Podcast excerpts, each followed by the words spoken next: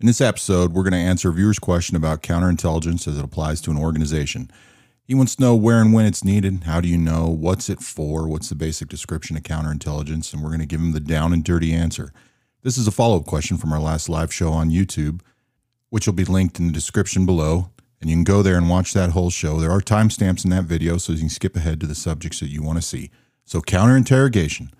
When does an organization need it? That's what we're going to talk about right here on Gray Man Hiding in Plain Sight.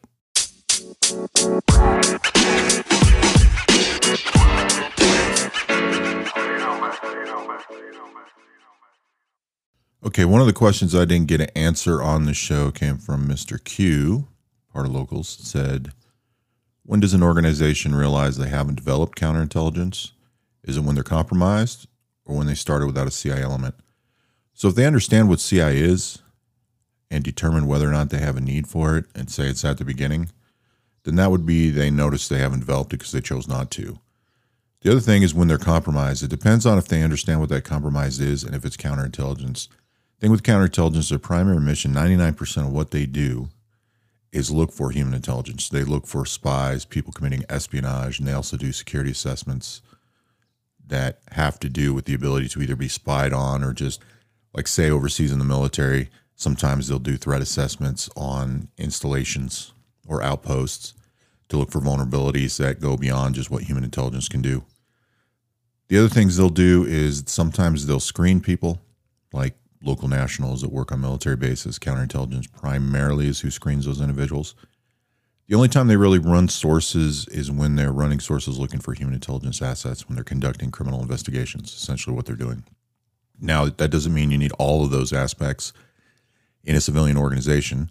It also depends on the type of organization you're talking about because it could be a civilian, could be a company, could be a group of preppers. It just depends on what you're doing, what you think you need counterintelligence assets for. So even if you have people like say in a private organization or group that you have questions about, there's things you can do to look into them. But it's more of a question of why you think that matters. Why do you think CI is important?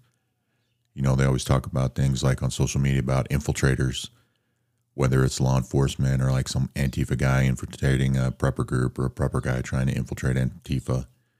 It's what are they there for? Those are the things you're trying to figure out. What do they want? Maybe they are trying to change their lives. Maybe they're trying to see a different point of view. So it really comes down to what's the level of importance of counterintelligence for that organization. Now, if you look at something more common like corporate espionage, that could be a lot of different things from insider trading to posing as an employee to learn trade secrets of a competitor or to gain access to information or files. There's all kinds of ways corporate espionage can be done.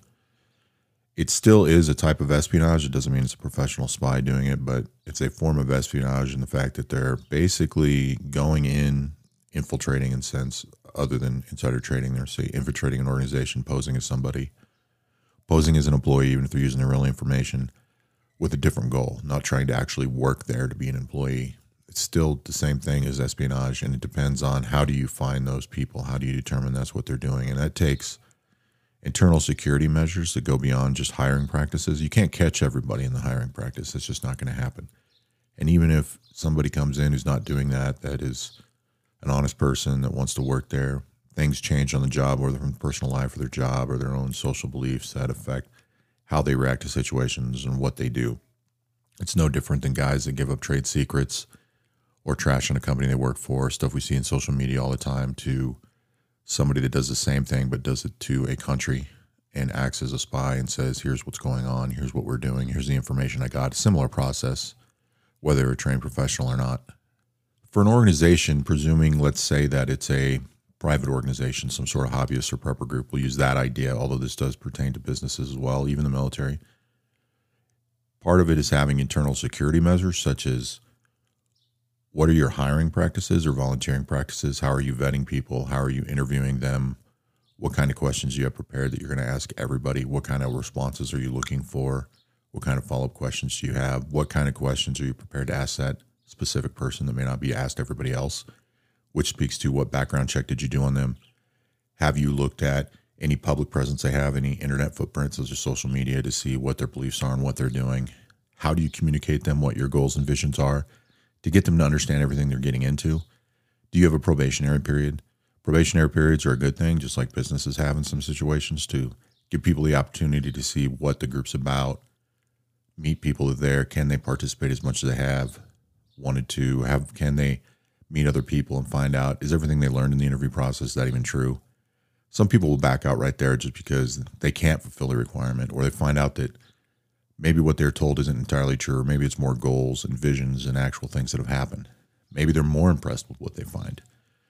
So that's the first part of it. The second part of it is communication mainly. How do you monitor people, keep in touch with them? Some people get disgruntled in groups and eventually they even speak bad against them, and it really boils down to communication issues. How often were they talked to? Were they asked questions?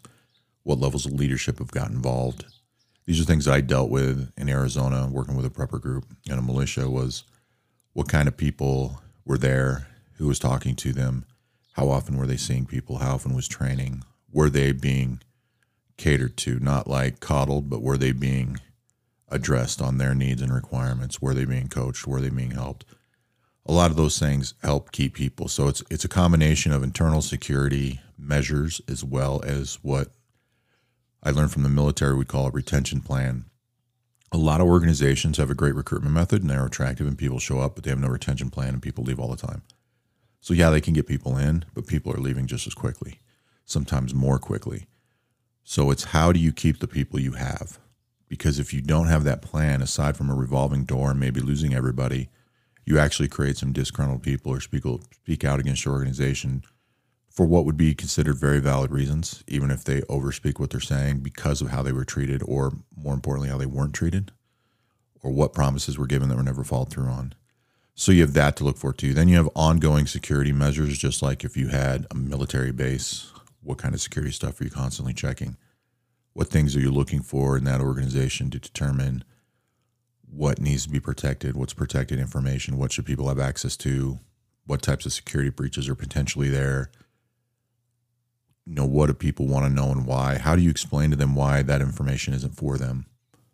You know, you got to figure all those types of things out because what it can turn into is it could turn into a counterintelligence situation where you get a disgruntled person who is not being treated like everybody else. Maybe there's an inner clique of people. Maybe they're not getting their needs met on what they're there for. And especially if this is a volunteer group, it's a lot easier for people to do this. Then they're being told they can't have a say or they can't have a vote and they don't understand why. They're not enjoying themselves. They don't like some of the people. And over time, all these little things build up. And then they speak out against the group, try to discredit them publicly, or maybe even they go and collect and do something against them to make them look bad. Maybe it is something actually bad. You know, like take for example, let's take one of these private groups. Like there's private prepper groups and certific uh, uh, CERT groups, for example, those emergency response groups, guys that volunteer to work with law enforcement and search and rescue. There's militias, all these different types of groups. So let's say they have attractive recruitment method. Everything looks good. You get involved you're getting training, you're getting all this stuff, you're meeting people, you're liking them, and then come to find out at some point you figure out there's some bad stuff going on in the background that people are trying to do. Maybe it's nothing super nefarious, it's just they're conspiracy guys that think the government should be overthrown, and then in some cases maybe it's something really bad like they want to commit acts of violence. That's happened. Then that person goes and turns them in. Well, whether or not you like what that person did, that can be considered a CI issue but it's probably good that they went and turned them in. So it, it depends on how you're seeing these things and how it's structured. One of the things I learned in the military when we did combat arms anyway was we always said security was first, last, and always. I think that translates everywhere in every industry. It's just a question of what security you need. How does it how does it work? Like think of security on your computer. If you're not doing the required security updates or you're not running a firewall or you don't have a malware program, you're not actively monitoring security on your computer, which means there could be a breach. If there's not an active system in place, to check for it, eventually something's going to get compromised. So you have to determine what things you want to protect, what security system you're going to put in place, how is it going to be actively monitored, and how are you going to update that regularly, and how are you going to tailor that to fit the needs of the group.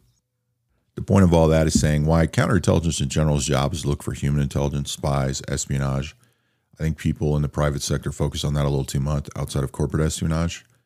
I would look at the security threat assessment value that CI provides as the primary thing people don't do that usually gets them compromised or just gets them publicly discredited or gives them a speed bump in the road that causes you know frustration and strife for a few days or a few weeks That's the part I would look at.